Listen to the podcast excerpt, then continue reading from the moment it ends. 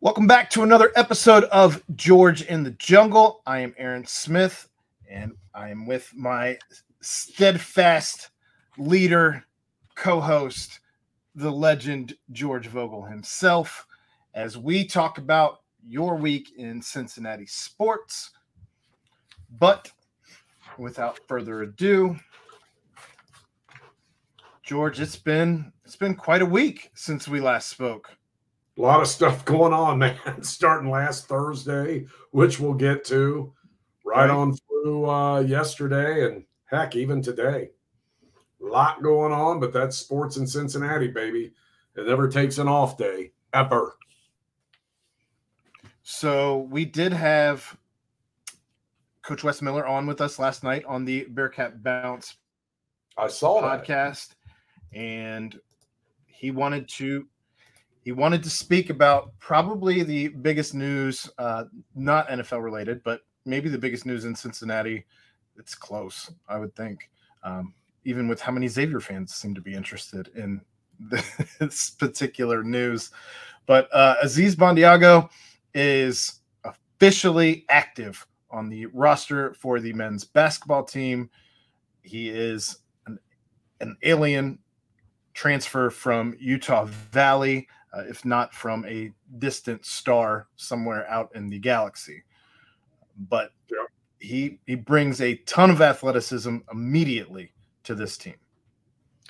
Yeah, what a big deal for UC. And I, I think they felt pretty good all along that this was going to be the result. I don't think they thought they were going to have to go through all this to make it happen. I think they felt like he was on pretty solid ground with that second transfer and the criteria the NCAA laid out. Uh, it's a shame he had to miss the first, what, three games? Um, four. But four. four. Which one am I missing? I don't know there the answer to that. Illinois, Chicago. There was uh, Eastern Washington. There was Detroit Mercy and NKU. That's four. Yeah, yep. first four games. Um, God, I went to all those. How the hell could I forget? But great question. Uh, big deal. Obviously, a big deal. You want to get them both. Jamille Reynolds would be nice to back it up, but we'll stick with Aziz right now and what that means for the Bearcats. And anyone who saw that NIT game between UC and Utah Valley State last March knows what this kid can do. It's so funny. I'm sitting there. I'll be honest. You know, I saw his name on the roster and his stats going into the game, and none of that does it justice when you see what this kid can do on the floor when it comes to altering shots, things that don't show up in the stat line. Um, and I'm sitting there looking, I'm like, how in the world is this dude at Utah Valley State and UC doesn't have a guy like this? How does that happen? And little did I know then that, you know, what are we? Seven months later, whatever, he would he would be activated and on the UC roster and ready to play for them tomorrow night against Georgia Tech. Um, again, his ability to alter shots, to block shots. Um, you know, everyone falls in love with the dunks, and that's great. Uh, he also has a little bit of an inside game with some moves and a little hook and and you know some turnaround fadeaways and things that I saw on his highlight reel that are exciting to have in a guy his size. And just the fact that a guy that size could move that well, um, well, what a boost to UC because if there's one thing they're lacking on this basketball team, I think they got the perimeter down pat, man. I've been so impressed with the two point guards. I mean, uh, both of them have been out of sight, and and and the sky is a limit for Jizzle James and Day Day Thomas coming in out of the junior college ranks, not missing a yep. beat, um, aggressive, uh, makes good decisions. You know, sometimes he may push it a little bit too much and want to take on the defenders inside, but I would rather him be that way than timid. Okay. So I, I love what I've seen out of the perimeter. And, and CJ Fredrick, while he didn't have the greatest game Sunday, still had three assists, took good shots. Maybe he didn't make them, but uh, and Wes talked about what he means to the team and how he affects the game, even when he's not scoring. You have to account for him if you're the other team because if he starts sure. going off on you, you're going to get buried. So they've got that taken care of. The one thing that I saw as the huge weakness was inside depth because you're having to play Odie and Vic, and you know you, we know that you know Vic tends to get gassed, right? Sometimes he's running up and down the court, and it's like he's in concrete shoes. He looks like Lurch. Uh, but Gotti plays his butt off. Had a great game. Had a great game Sunday. I mean, seriously, he was pretty much a big guy on the court, but he played like it. 14 boards, 14 points. I'll take that any day of the week against any team.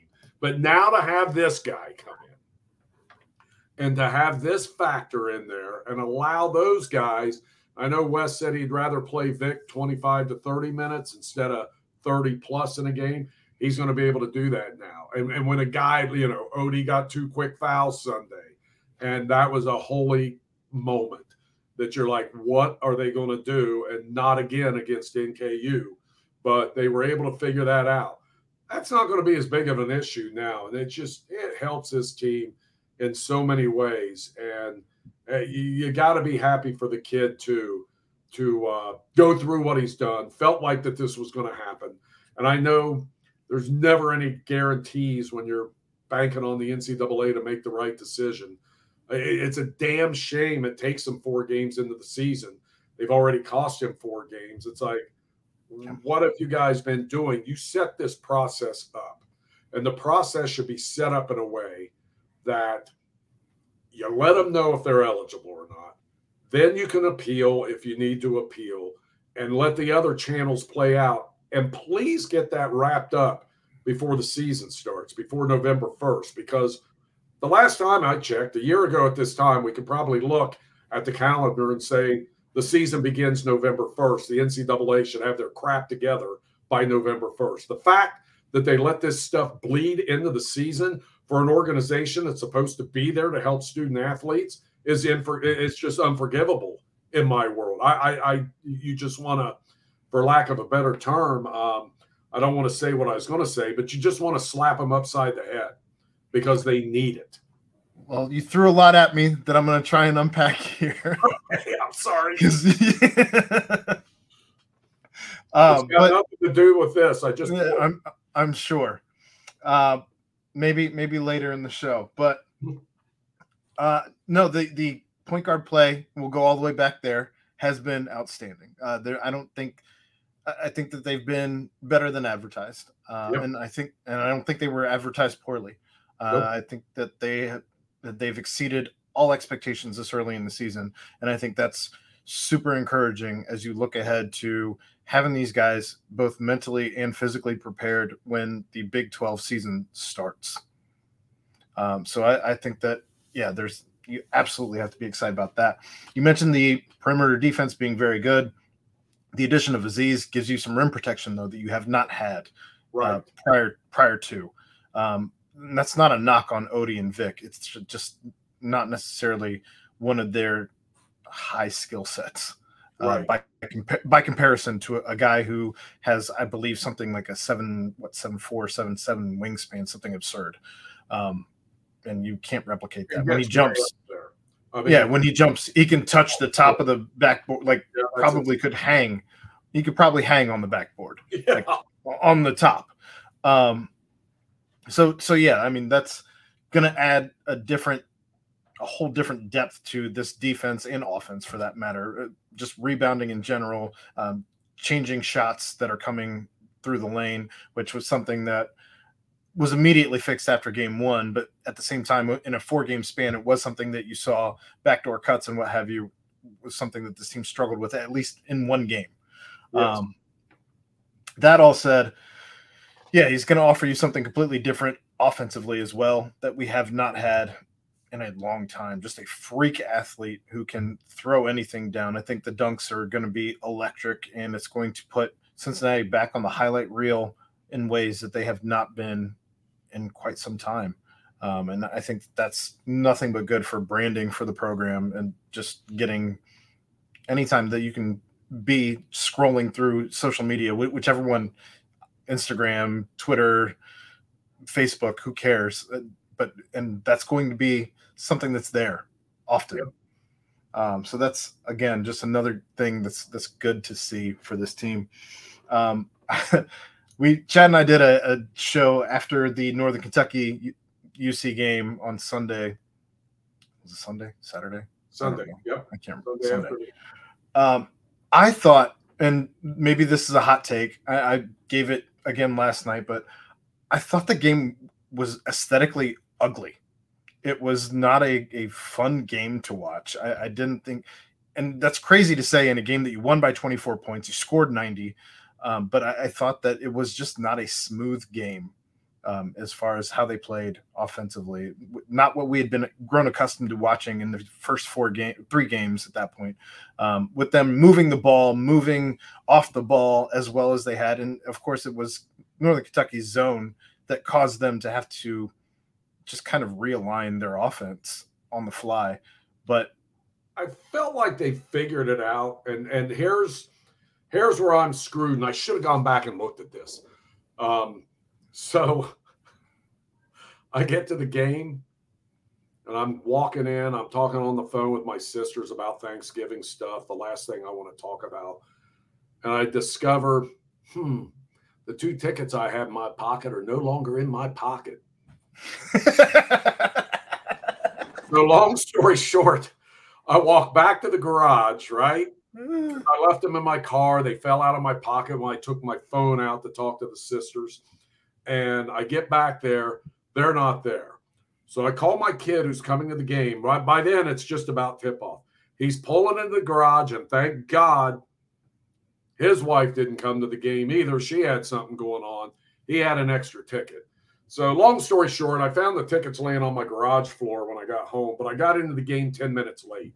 So I get in, and I think UC's down like 10 to 9 or something like that. So hmm.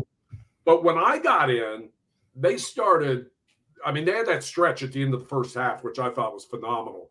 When when Day Day had the diving steal, you know, Newman had a mm-hmm. bust out, uh, uh, Victor had a dunk inside off. And I mean, you know, there was a nice feed from Fredrick inside. Um, when I got there, they started. Maybe it was me.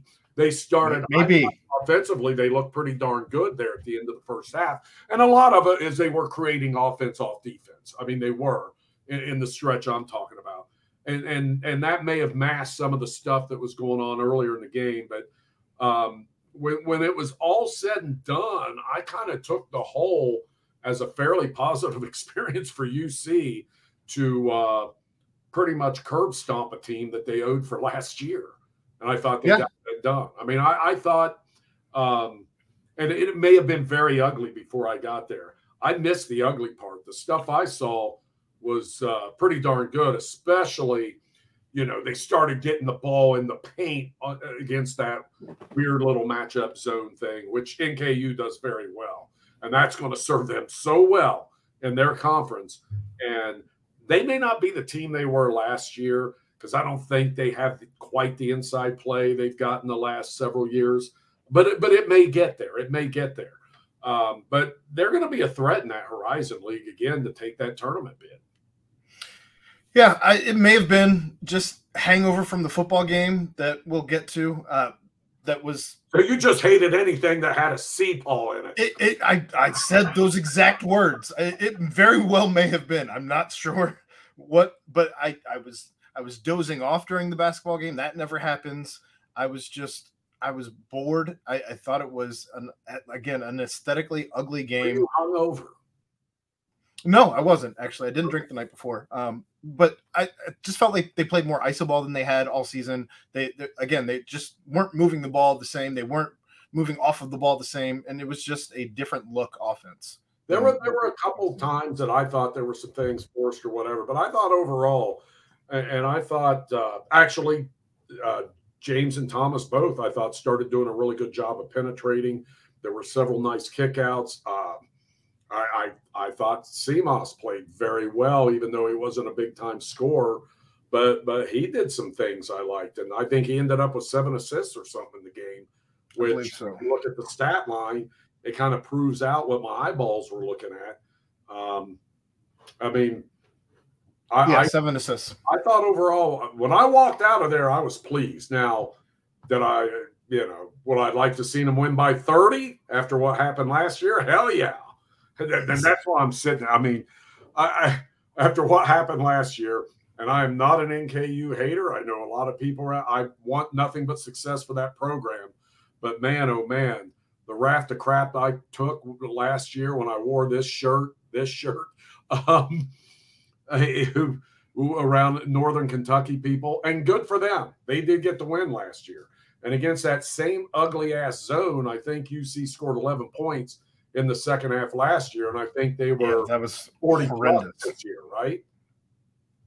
Yeah, they had they had in the second half points uh 45. They scored 45 each half. Yeah, and I think last year they had like 45 at the half and scored 11 from there on out. This year, um, you know, they got they got it done. I, I give them a lot of credit for that game, um, and and I expect what I've seen. You know, I, have read on Georgia Tech and what's going on. Um, I think the Bearcats should be in position to bust out to uh, a five and zero oh record here, which would be a nice start, given some of the stuff they were dealing with, with like two of these big men uh, not being eligible, and and getting back to that. And it's great that Aziz is eligible and all that, but if, as Wes says, that that Reynolds has checked all those seven boxes and filled the criteria and all that, and now he's going through this, and if it's true, the NCAA, and I have no reason to doubt it because Wes said it that the NCAA told him that, well, we'll get to that in December. Are you freaking kidding me? The season has already started. This guy's losing games. it's a guy who transferred for legitimate reasons. I get the whole two transfer thing. Okay, then don't allow it at all. Just say forget it. Right. No matter what happens, you're not eligible. But this dude's losing time to show what he can do. You know, he's got a chance. If he doesn't play in the NBA, he's got a chance to play in Europe or somewhere else and make good money playing basketball. And they're ripping that opportunity for him to show what he can do when certain scouts show up. And I, I just, I can't, I, I guarantee you, these people that review these cases are going to be off probably tomorrow, certainly Thursday and Friday. And yep. so they're taking off days and vacation days, and they should enjoy Thanksgiving, but get your damn job done first before you go off for the holidays. It should have been done before the season. And I don't understand what they're doing with this. I think it's it's terrible. Whether the NCAA is right or wrong in their ultimate decision, it should be made before the season and and not be robbing these kids of potential games. And if they're sitting there saying now, uh, well, we'll look at it in December, are you freaking kidding me? This kid's missing games uh, to me, it's it's something you know. There's there there's times you can just go barging in the court to get things done. This is one of those times, and I, I just I couldn't believe it when I heard that. I just think whatever they're doing to uh, Jamille Reynolds and however they rule, we may have a freaking law case, a lawsuit either way. It just blows my mind that again you you brought up the the seven boxes. You check all the boxes. There shouldn't be anything to review. It's done and done but this is what happens when you de- when you decline everybody initially and you send them to waivers and you're in no hurry to even give them the initial right. reaction and then you're in absolutely no hurry to get to the appeal the only thing that seems to push anything along seems to be threat of lawsuit because, well, they just simply aren't successful in a court of law at this point. Which Nobody. very likely looks like what happened here with with Aziz. So, I don't know. Maybe maybe you just got to step on their throat. Uh, it doesn't seem like Yost is ready to back down. It looks like things going on with uh, the uh, the kid from West Virginia, I believe. Um, looks like that's escalated as well now, and it, it well, sounds the NCAA like botched this thing, just like they botch things every time they try to do something. It seems like their own worst enemy. Yeah. And look, I, I mean, I this transfer thing and the portal and NIL and all that, that's fine and dandy, but they, they never like even the beginning of NIL was the wild, wild west. These coaches are like, we don't know exactly what we can and can't do. We think we know some stuff, but there's no bold lines here to follow. There's no, and I I I don't get it. And and that to me, if I'm the NCAA and I went through what they went through after all that started, I would make darn sure this year going into football season and going into basketball season and every other season that I would have this stuff buttoned up before the season begins. And boy, oh boy, they couldn't even do that. I mean, you talk about the gang that couldn't shoot straight. It's an embarrassment. I couldn't have said it better myself. That said, while the Bearcats had a huge addition to their roster, the Cincinnati Bengals had a huge hole left in their roster after their last game on Thursday. I don't even know what to make of this whole situation. I was very upset, as we talked about at the beginning of the season, when we didn't have a good backup quarterback on this roster. And that has come back to kick this organization right in the junk. yeah.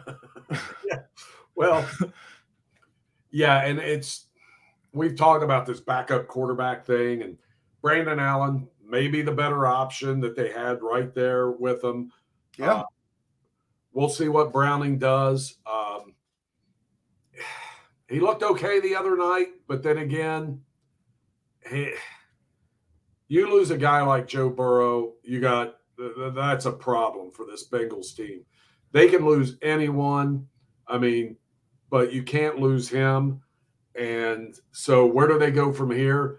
You just got to grind it out as best you can. That defense has got to get back to playing the way they were, not giving up all those explosive big plays. My God, uh, I don't know what's happened here because, you know, that was a buttoned up part of their game. And I suspect some of it may have to do with the change at the safeties. Um, you know, when, when you had the two guys they had last year, you know, that, that was two studs playing at safety that made yeah. big plays in the run game, made big pay, plays in the pass game, came up with sacks. And, you know, they're not getting that out of that position right now.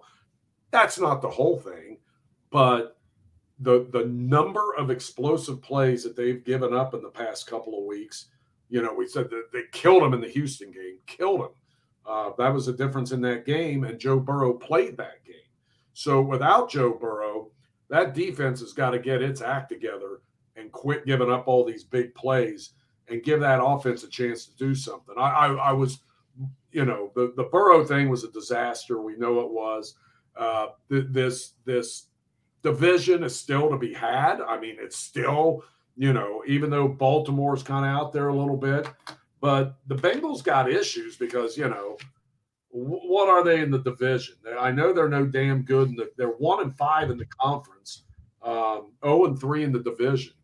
Um, so, so the division is almost out the window. They're going to need a miracle there. But even when you go to get a playoff spot, uh, a wild card spot against the rest of the AFC, I mean, you're in trouble there now too. Here's so, what makes me mad about losing Joe Burrow, though, George. Yep, it is Cleveland loses Nick Chubb, who is arguably the best running back in the entire NFL when healthy. Yeah, and they they replace with Jerome Ford and they replace with Kareem Hunt. Cincinnati, if Joe Mixon were to go down, they would have nobody. And Joe Mixon, they refuse to use and use incorrectly and can't establish a run. And that's a whole different story anyway. Uh, Cleveland also loses Deshaun Watson. Cleveland continues to win in this division. Cleveland continues to win games. They don't lose a beat, having lost again the best running back in the arguably in the entire NFL and a 230 million guaranteed dollar quarterback who is supposed to be a very bright spot on your team. Pittsburgh continues to win games. Not this past week, but they continue to win games, having one of the worst quarterbacks, starting quarterbacks in in the league. I don't think anybody is going to bat for Kenny Pickett. Nope. And again, they continue to find ways to win games. Baltimore finds ways to win games with a quarterback who continues to have only a tight end around him.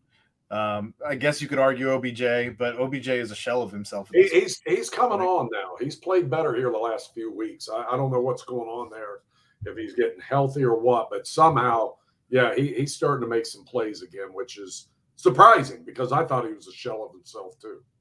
but Lamar is an MVP, um, and they have an, an amazing defense. Um, so Baltimore's probably in the best spot out of out of the other teams, not the Bengals. But the Bengals, it's beyond me how Joe is out in a game that you are still in, and they just they stopped playing. It looked. I mean, you, you I'm sure you watched the game. That's yeah, I did. They they just offensively and defensively just shit down their leg. Well, that's something you can't allow.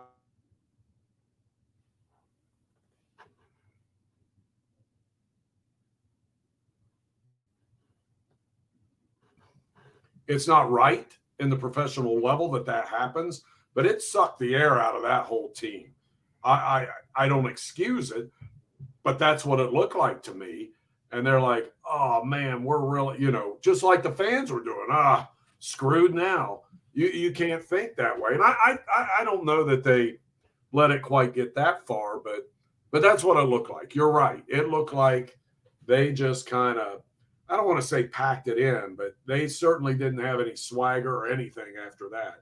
And, and the end of the first half showed that. I mean, you know, after after Burrow throws that last pass, which ironically was a little dump off the Mixon for a touchdown. Um, Baltimore goes and scores 14 straight points before the end of the half, and that was pretty much that. I mean, they they were pretty much cooked at that point.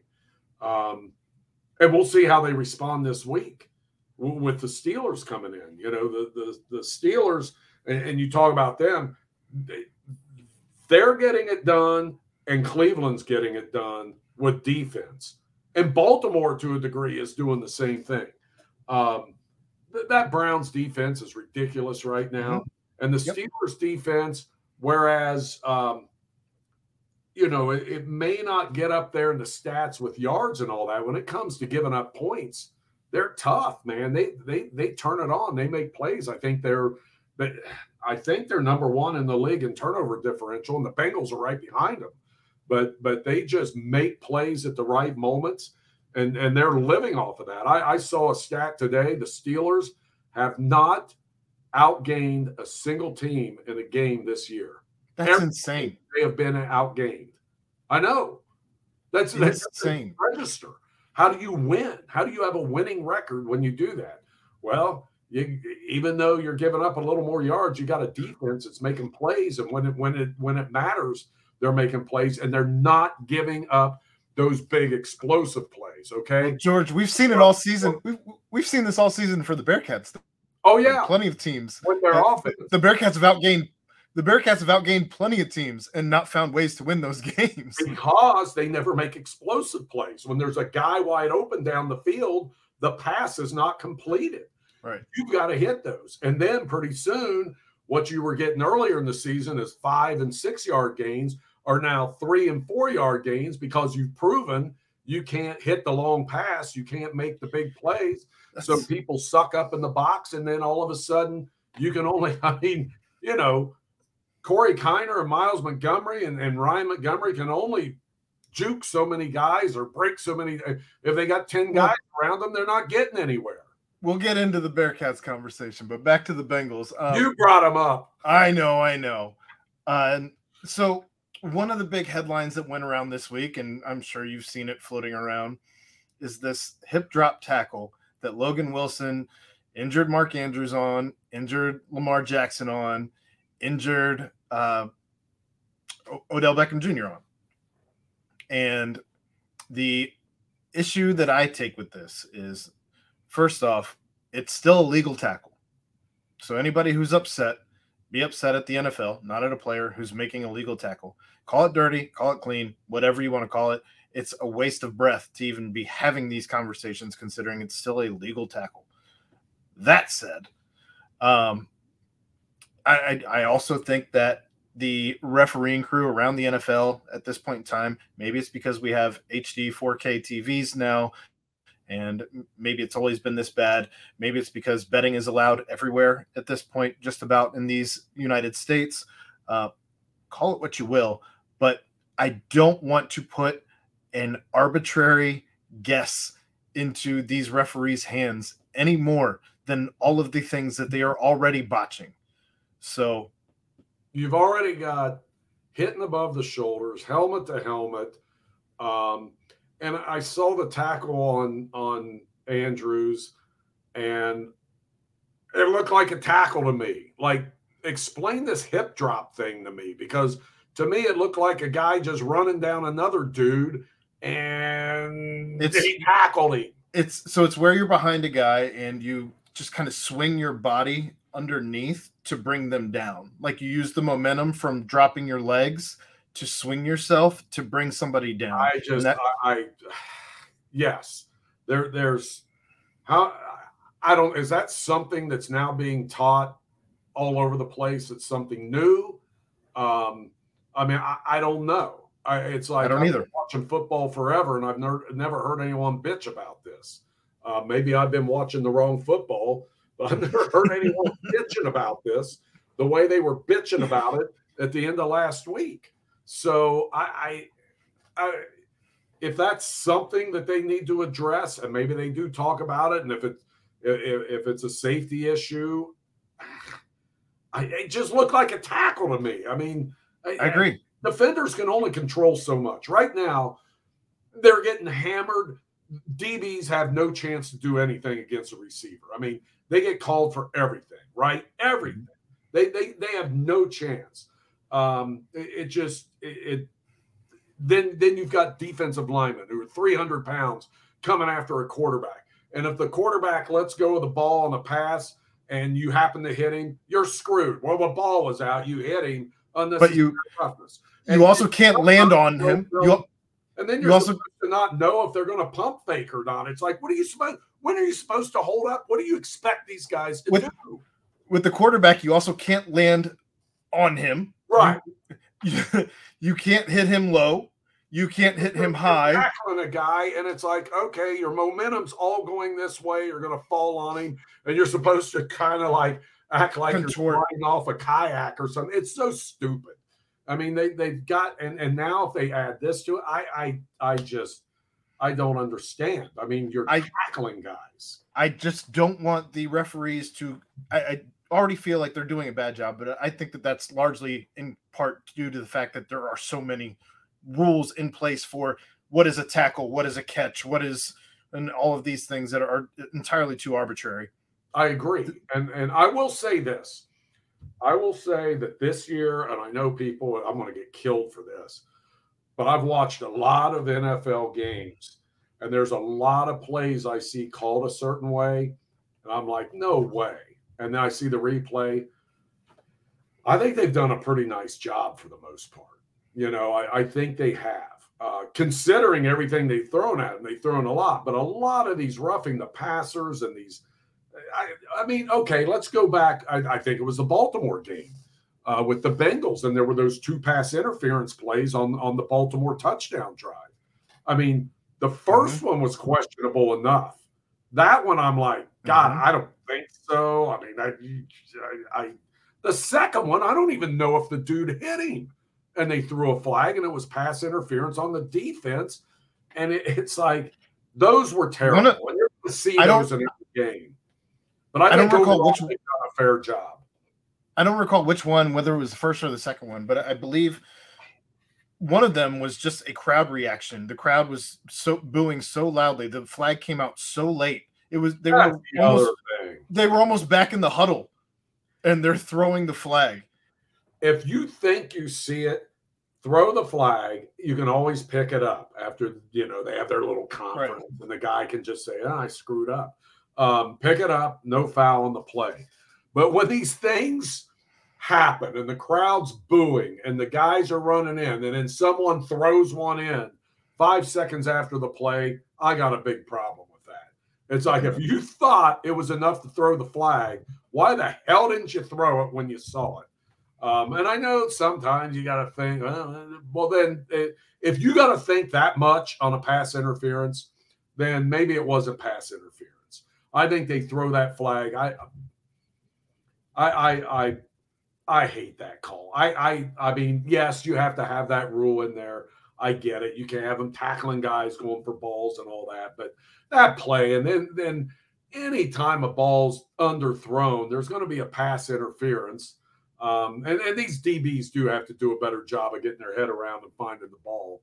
But they're also watching the dude running his route so they can stay up with them. So you're asking those DBs to do, you're asking them to be miracle workers. And and I have felt bad for them when they started changing those rules, probably in the 80s and 90s, and it started changing a lot. I really started feeling bad for defensive backs. Um, and and God bless Sauce Gardner. I know he got that penalty for unnecessary roughness in the Jets game, but watching him, uh, I'm glad you're home, wife. Um, well, I'm always talking. So, but but they showed a lot of isos of him in that game, and and the job he was doing um, was phenomenal. Um, gosh, I can't even remember the receiver. He was almost He was the best receiver. I can't even remember who they played now, but I mean, he was shadowing a really good receiver and frustrated the hell out of him. That that was a phenomenal. Uh, you talk about a DB that's got it, you know, built like a spider and moves like a cobra. He's amazing. They were playing Buffalo. Um, oh, it was so, Stefon Diggs. There you go. Oh my God! I mean, you know how hard that guy is to cover. I can only imagine. Rated the heck out of him. That that was that was a tremendous job. He's still getting it done like he did at UC. Uh, so just last thing on the Bengals here, uh, they do play Pittsburgh as we've talked about. Uh, the Bengals somehow, some way, according to ESPN's FPI, given a 48.4% chance, which is unbelievable to me. Um, Pittsburgh only favored by a point. The over under on this game, 34 and a half. I don't know I, I don't know what to make of any of it. Well, again, but well, we don't because we don't know what's going to happen with Jake Browning and how that's going to shake out. I mean, that's right. um, I, I, hope he does well. The dude's been around four years on practice squads. Uh, this will be his first start. Seems like a confident guy. Um, I kind of liked him at Washington. I mean, I think he started a lot as a freshman. Um, I, I, I've always been somewhat impressed with him. So hopefully he plays well enough to get a win at home. But again, Pittsburgh, their defense is getting it done with turnovers. And uh, I did say before the season, I thought the Steelers would be a problem in this division. I just about got laughed off this podcast. Um, but I said that because I thought Kenny Pickett might kind of make a, a nice leap in his second season. That's if, if I'd known, if I'd seen what he's done and what that offense has done so far, I would have been so far off the Steelers bandwagon. I never, ever, ever would have thought they would be a problem in the division, given what that offense has done. And today they fire their offensive coordinator, um, Matt Canada. Matt Canada. Yeah. He's been around here, there, everywhere. So they're running. This is interesting too. Their running backs coach will be the offensive coordinator, but their quarterbacks coach will call the plays. So I don't even that doesn't even make sense. No, it's so funny. Um, and and I saw another thing or heard this, and I should have looked this up before I got in. I forgot about it, but now that we're talking about the Steelers and this change of coordinators, this is the first change on a coaching staff. The Steelers, forty-one years. Yeah, how is that possible? Like they've never changed an assistant, or you know, obviously they haven't fired a head coach. They've only had three since 1970 or that's something. Insane. Um, it's totally insane. But that's the Steelers' secret. I mean, that's their secret. That's how they operate. And they have a system.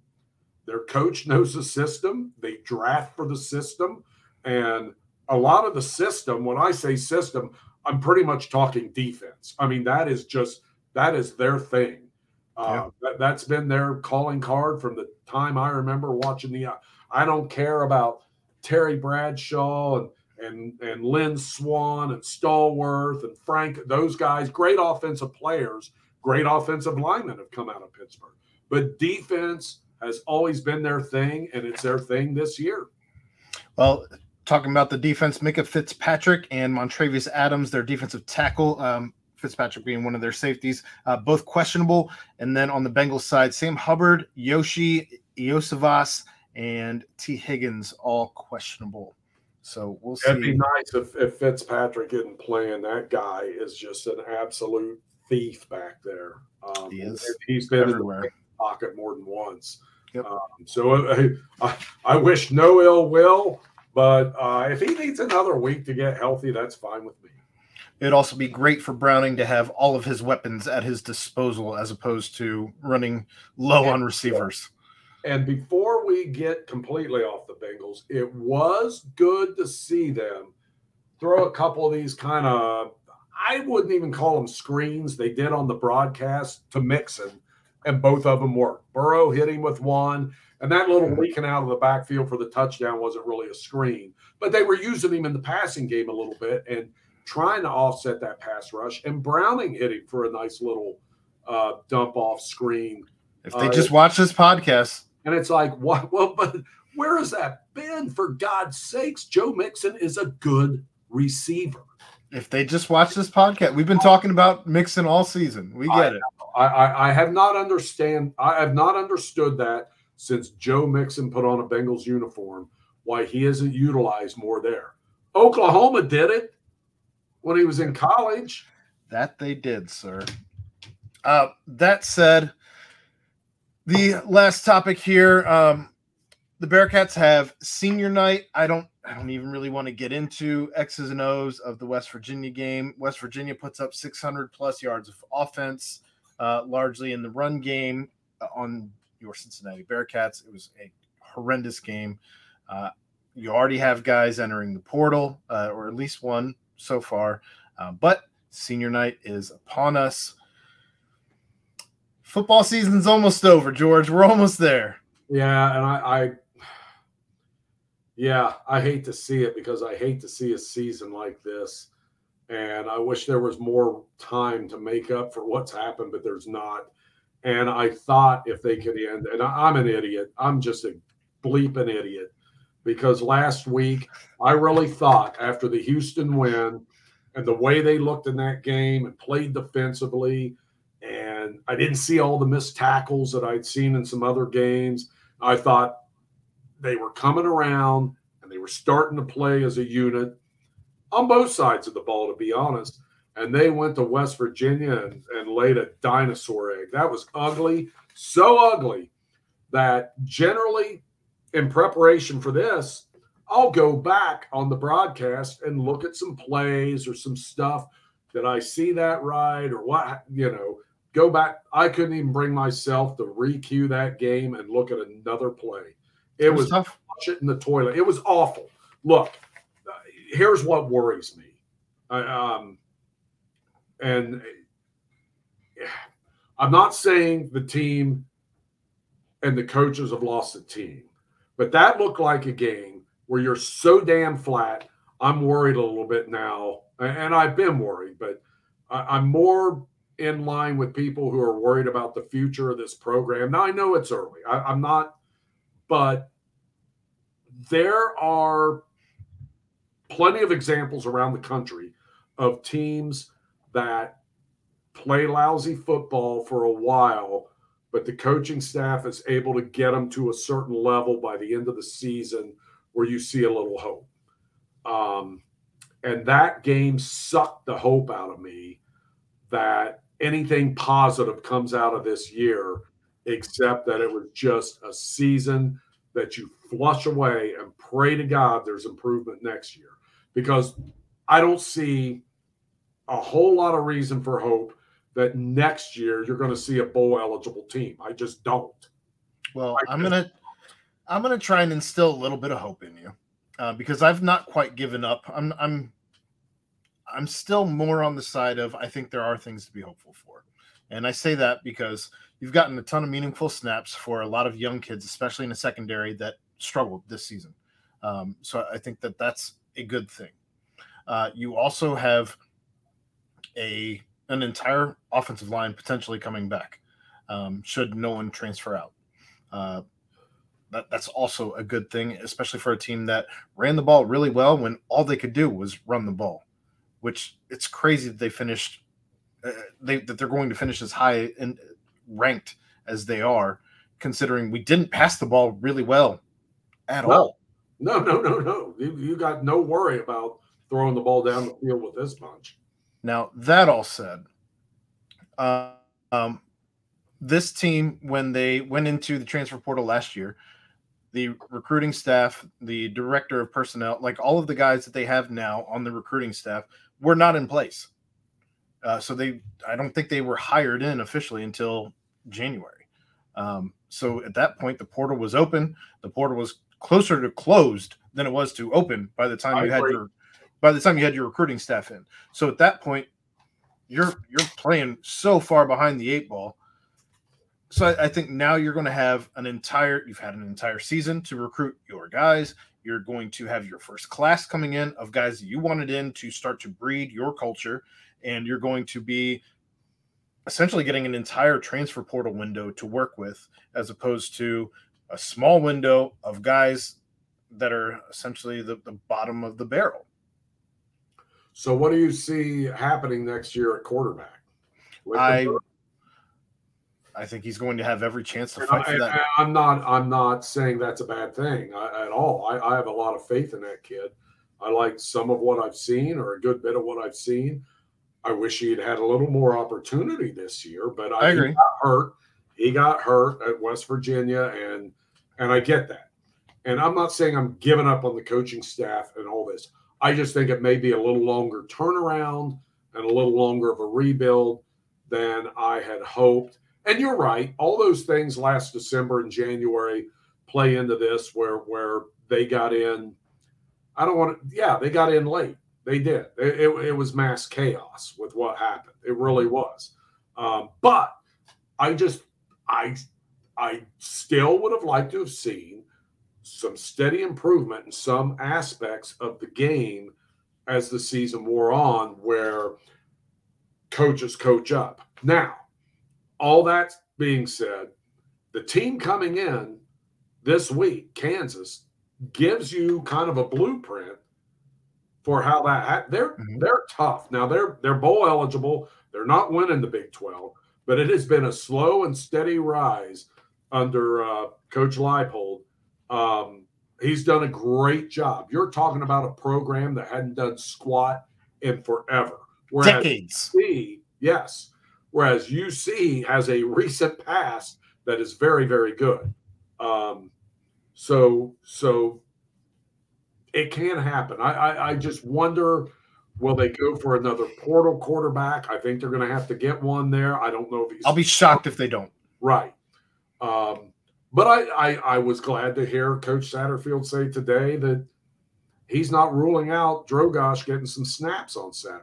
Right. I would love to see that. Just just get the feet wet and just let him see what it's like playing under those lights and in a game like that. But I, I you don't want to, you don't want the first action that he sees if he sees action next year to be meaningful and Right. have and and have that be the first time that he's been seeing division one speed i'd much rather him see some of that speed in a game that doesn't mean anything without any pressure on him like just go out and play football you don't you don't have to win you don't have to make a big play just go out and play football And I was I was able to watch some of that Kansas Kansas State game. That was a hell of a game. Kansas should have won, and they they kind of I, I don't want to say choked it away, but um, Kansas was in decent shape in that game. And then I think they gave up 14 unanswered to lose or whatever it was. But um, but that's a good team. They got a good running back. Uh, their quarterbacks are banged up. I don't know what's going to happen there, um, but they've got two good ones. Um, I don't know who's going to be able to play, but uh, it'll be interesting. I mean, they're what seven and four coming in, four and four in the Big Twelve, but they're coming off two straight losses, I believe, um, and both were at home, but both were close. And that's the other. Kansas has uh, only been blown out once, and that was by Texas. That that was a game that you know was kind of out of reach um, by the fourth quarter. But the rest of their games have been probably one score games. So that, that's a good team, and that that's that speaks to the Big Twelve. If they're four and four in the Big Twelve, and three of those losses have been one score games, I, I believe. Um, boy, this league from top to bottom is as advertised. Um, I, I don't I don't want to yes I'll- I mean, well, how does Oklahoma State? And I know there was a lot of rain at Central Florida a couple weeks ago. Oklahoma State's on a roll, and they go to Central Florida and get beat like thirty-five to three. And it was a monsoon in the first half, but shouldn't that favor uh, Oklahoma State's running game a little bit? But it, it, this this conference is going to be a lot of fun for a lot of years. I just hope you know UC can next year we do see that improvement I've been talking about and, and that development that you see, and it has been. It, it's maybe I'm a little rough on those coaches. I, I just feel like there are teams you see you see these steps, but you know it, it's it's kind of tough with with the positions they've had to fill in the portal, and I I, I don't know. I, I just don't feel real good about this season at all because I expected I expected what I got, but I expected to see some steps going along the way. I felt like the Houston game was a, a good step, and I'm like, aha, they got it. And then you go to West Virginia and just just screw it up that bad. Yeah. That that that that's that's inexcusable from top to bottom. And and hopefully this Kansas game is a good game because I think they're a pretty darn good team. Uh, and, and, they show a little pride and buck up and and get after it. But you know they're, they're going to lose some players here. Um, you know there, there's there's a lot of guys on this roster. I think it's 20 some that are considered seniors, and some of them may be back. But you know, Ryan Montgomery won't be back. Malik Vann won't be back. Jowon Briggs won't be back. Um, those guys will be missed because they've been really, really, really good for this program. Yeah, coach said 20 guys are going to be walking on on Saturday, um, but it is going to be a nip at night game, 7:30 kickoff, I believe. Um, so it should be uh, yeah. Should be one. It should be um, either way. I'm going to be happy that this season is put to bed. And, uh, you know what? I know I'm to. I wanted a noon kick. I wanted this season over as soon as freaking possible. I did as well. On the basketball, especially after the news of uh, Aziz being eligible. But Ryan Montgomery and Jowon Briggs did say today that they're both excited that they get to play one last time nip at night. So for all the seniors getting to go out on a nip at night, good on them for that. Uh, hopefully, they two kids that are great examples of Bearcats. There they are. Those, those two kids. Ryan sure. Montgomery through everything he went through with the injuries when he was in high school, and come to UC and and and see uh, wh- whatever the hell that kid does when he's out of UC. Whether I, I don't know what his major whatever, whoever gets that kid in their company, or if he's a coach somewhere, that dude's going to be a success. Thank you to his mom. Thank you to his to his mom who showed up in the chat today for showing up in the chat almost all season uh, on all of our shows. Uh, she she's not one to miss many of our shows, so we appreciate you, Adele.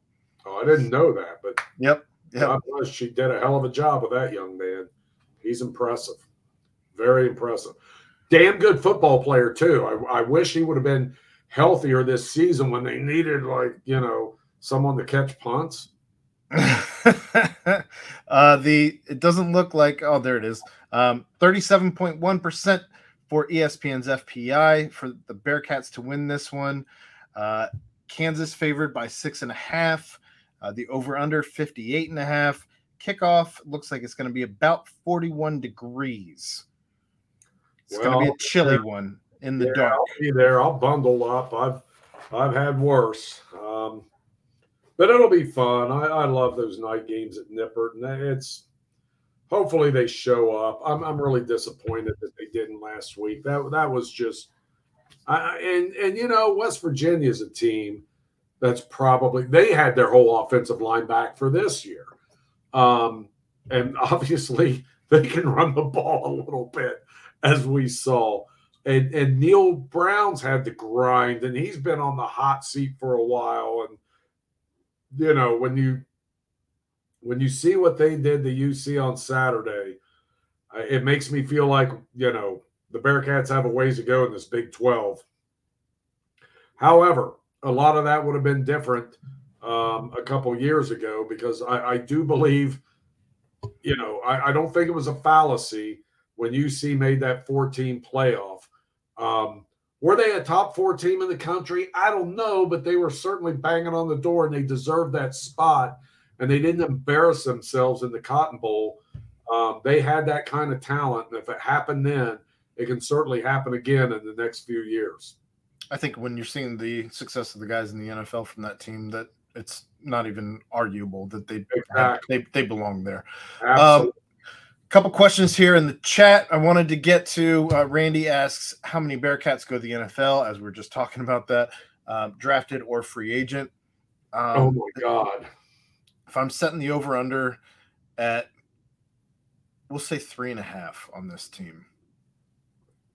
Is Dante going to be back? If I'm setting the over under at three and a half, you taking the over? you taking the under? What for him being back? I it, know. I'm taking the under because I say he'll be back because he likes. I think he's. Potatoes. I think he's going to be back as well. Yeah. Um, so Malik Vann's going to get. He's going to look. Some yeah, someone's going to. That that dude is a player. Um, I think he's going to get a look for sure. Who else that's leaving is going to get a look that you think? Um, Jowon Briggs. Yep. Yep. Jowon will. Um, Sean Pace, if he, unless I would, I think there's look. Um, I love Bryan Cook from day one, right? Look at the way he's been playing for the Chiefs. Mm-hmm. Um, I think I think Deshawn Pl- Pace can play that kind of a position in the NFL and be successful. I may be crazy, but I, I think he can. I, I and then you just look at the pedigree and look at the brother, and it's like you talk about an undersized dude that's doing yeoman's work. Um, and, and I, I, man, I'm telling you, I wish he would have transferred down here a couple years earlier because um, he was always a productive player for Miami, and he was a guy you had to account for in the MAC. And even when you did, I, you know, I saw him get five sacks in one game, and they they knew who he was. They knew they had to stop him. He still got five sacks in one game. Um, and what he's do, what what he's done this year, uh, someone's going to take a damn good look at him. So now we're up to three, four. The only, on three because that's three. The only other one that I would have would be uh, Daniel Grzesiak potentially, uh, not based on what he did here, but what he did. Um, where was he at? B was it BYU? It was. No. I want to Utah State. Utah State. Utah yeah, State. Utah State. Uh, yeah, let me let, let me go up and down the offense and see. Uh, no, probably not. So, so I'm, I'm three. I'm at three that's where I'm at. Um, but uh, the other question well, there will be others that do get a sure. look. We're not sure. Throwing out there, and, and there probably is off the top of my head, but but there will be. There is every year, and these these NFL teams, um, they do not miss talent. They are looking at every Division three school, Division two. They you know they got people in their ears telling them hey, this guy here just, you know, grew four inches and 200 pounds over the last two years. You need to look at him. And they look at him. Um, they um, don't leave a stone unturned. Um, one more question here, but we'll, I'll drop that right before we talk to about your your high school stuff around the region. Yeah, um, I but I but I do want to point out that the uh, FC Cincinnati head coach Pat Noonan was named the MLS Coach of the Year. So hat tip to him on that. Well done, sir. He and GM um, Chris Albright changed the whole deal. They changed they, the whole dynamic in Cincinnati and made them a top tier club. And ironically, they both come from Philadelphia, and that's who they play this week in the conference semifinals Saturday night, 8 p.m. TQL Stadium. That there you go. That that'll be bring, an interesting. I was going to bring up the game as well. So, yeah, Cincinnati should win. Um, Noonan's coach of the year. Uh, Miazga is uh, Matt Miazga is defensive player of the year, defender of the year, yeah. and Acosta could very well be the MVP when they name that. So it could be a clean sweep for Cincinnati. Now they got to go out and finish it off in the playoffs. Fortunately, that international pause is over. That that's the only thing that irritates me about So weird. I know. So you have that happen back in June where they're off for two or three weeks for these international matches because the players in MLS. It does make MLS a better product when they do that and let these guys go do that. But it still drives me crazy. That would be like after the wild card round of MLB playoffs, you go play the World Baseball Classic, and then you come back and finish the World Series. Um, but that's where MLS is. The fact is, over the last several years, and when I say several, I'm talking 20, the level of play has gotten much better uh, over here. And so um, they're doing it the right way. It seems crazy. It seems weird. It, it drives me crazy. However, you, you, you got to give and take. And that's what they're doing to make this a better league. Yeah. Um, and then Argue with it. Let's let's get to unless you got anything else. Let's get to your uh, your high school regional takes. Um, oh my word! Yeah, the we're question- to uh, the question we had was George. I don't know if you follow high school football. oh, East Central. My God, Connor Cole. So I was out at East Central Friday night for that game against New Palestine, um, who was coached by Kyle, Kyle Ralph, a, a St. X grad, who's a his record at New Palestine is awesome. And East Central wore them out. It was a rout. And East Central is going to be playing for the state title.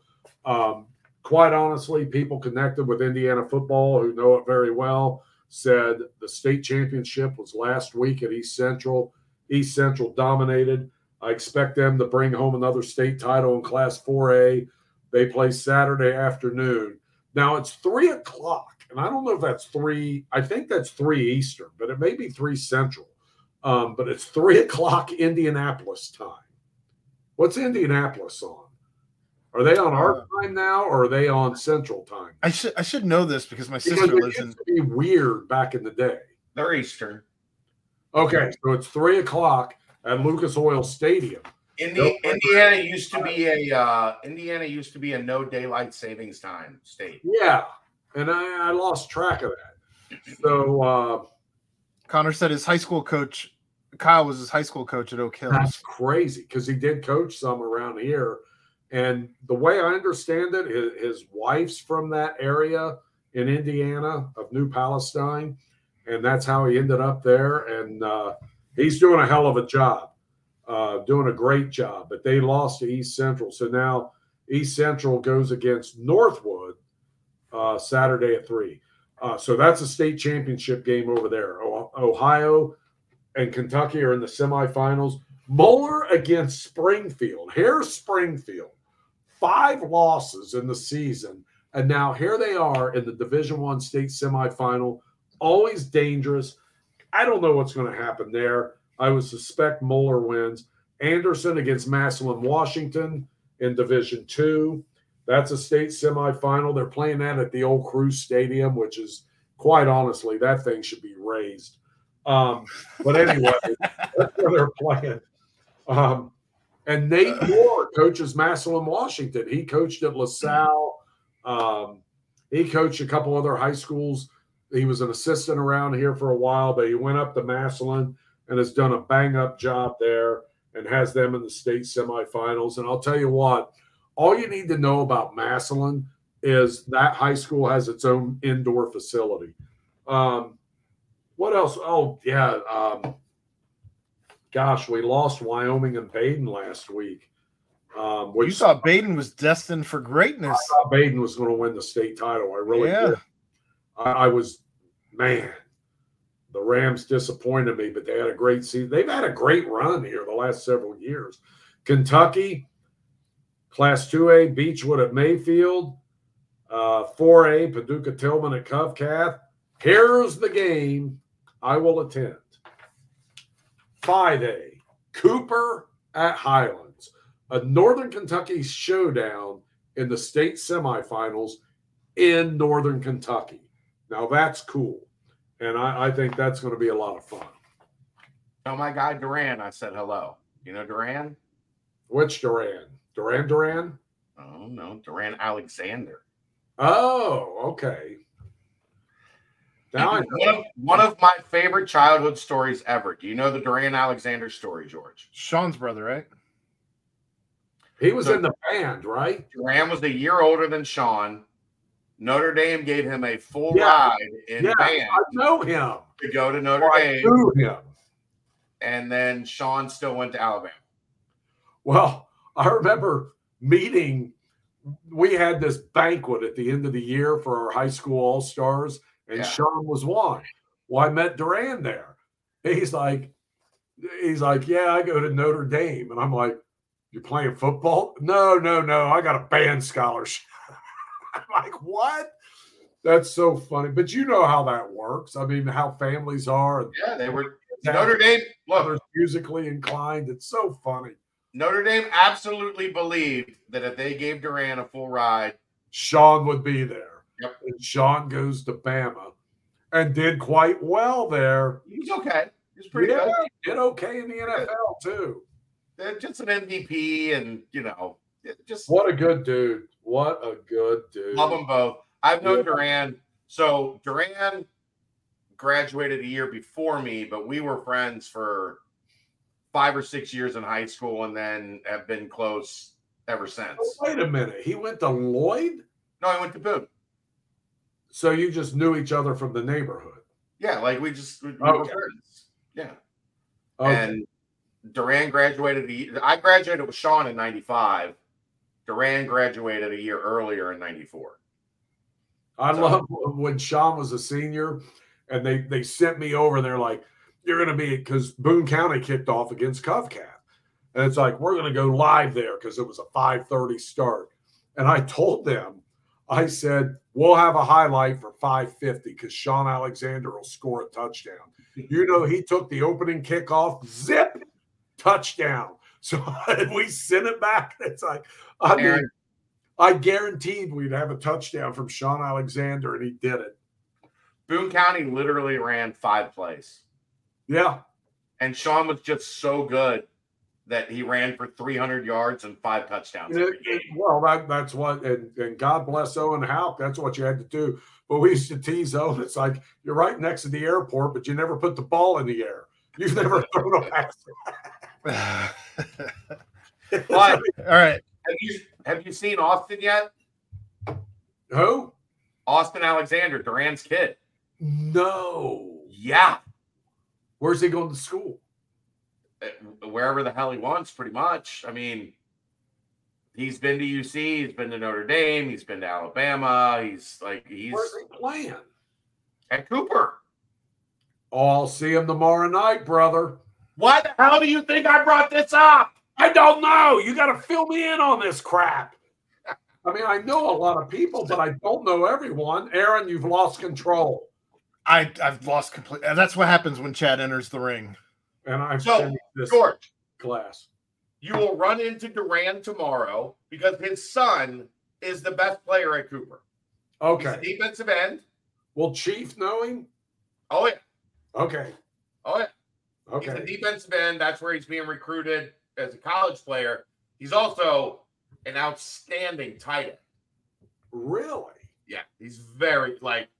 I know a team that could use a tight end. and a defensive end. All right, George, you got anything else on college or on, on high school No. regional football? No, that's enough, and that was funny. That's good All right. stuff. Well, that's going to wrap it up. That was another episode of George in the Jungle. Again, join us every Tuesday. Next week, I think we'll have our first sponsor. Uh, yeah, I join us forgot. I'm wearing this Remington Tavern hat for a reason, but we'll we'll unveil that next week. We'll talk about that next week when we're better organized.